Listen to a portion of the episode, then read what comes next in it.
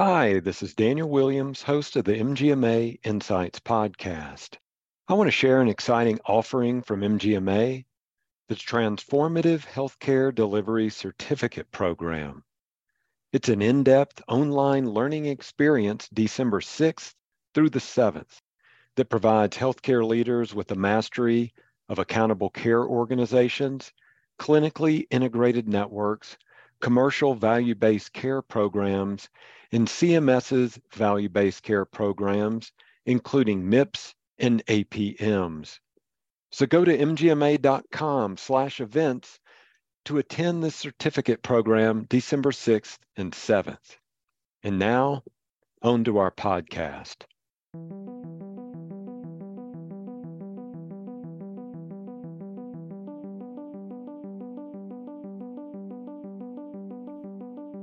Hello, it's Friday, November 4th. I'm Daniel Williams, and this is the MGMA Week in Review, where each week we bring you some of the most important, interesting, and inspiring stories happening in healthcare leadership and medical practices today.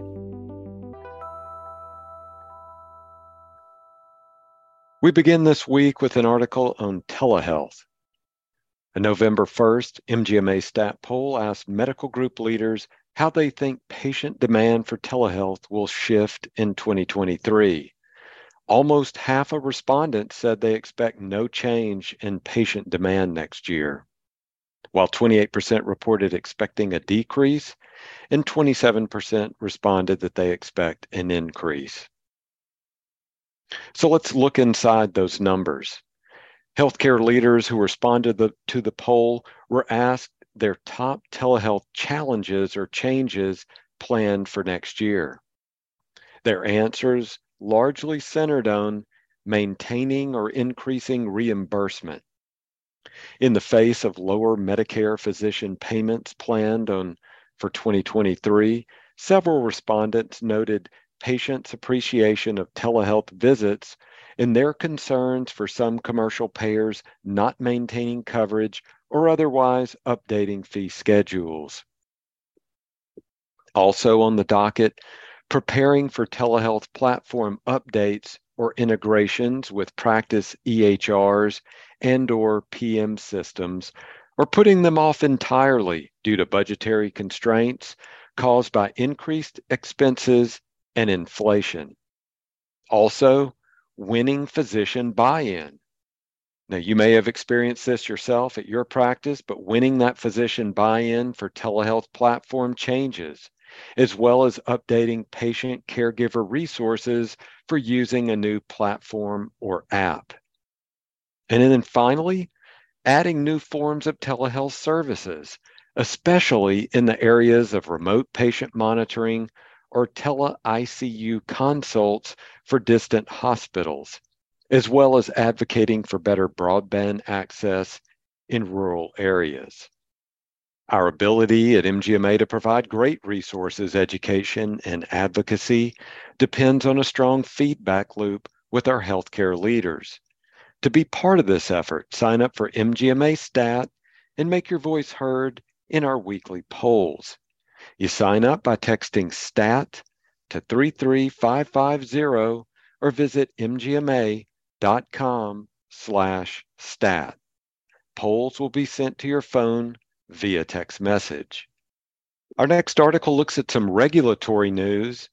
On Tuesday, the Centers for Medicare and Medicaid Services released the final 2023 Medicare Physician Fee Schedule rule which in addition to major payment implications includes changes to the merit-based incentive payment system and alternative payment model participation options and requirements for 2023.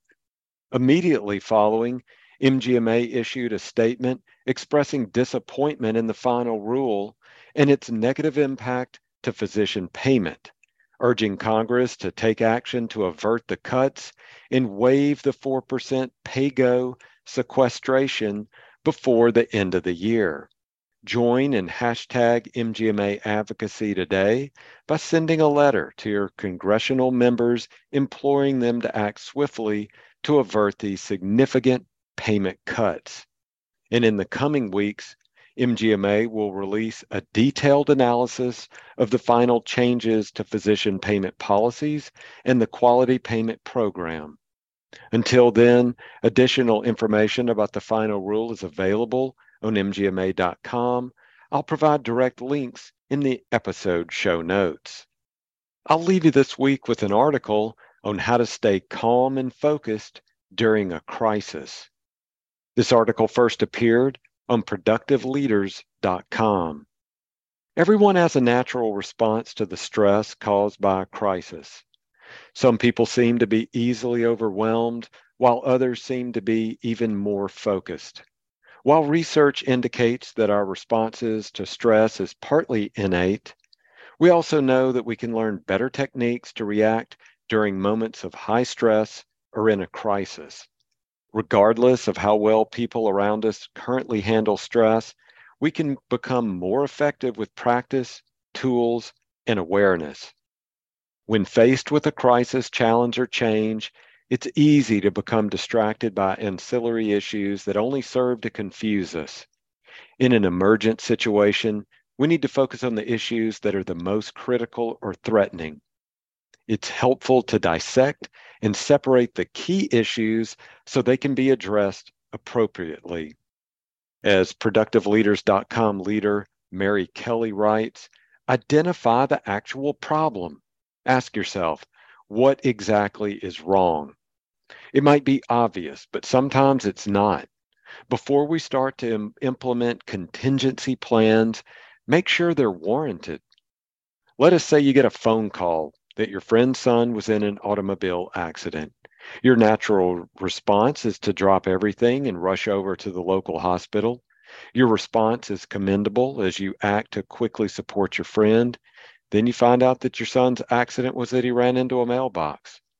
The only injury was to today's batch of mail. The son and the vehicle are both fine.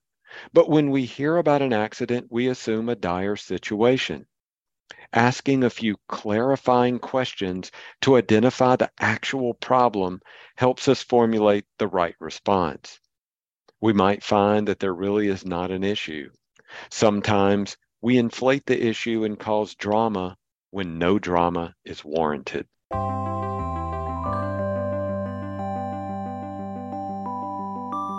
You can keep up with the latest industry news by subscribing to the MGMA Insights newsletter.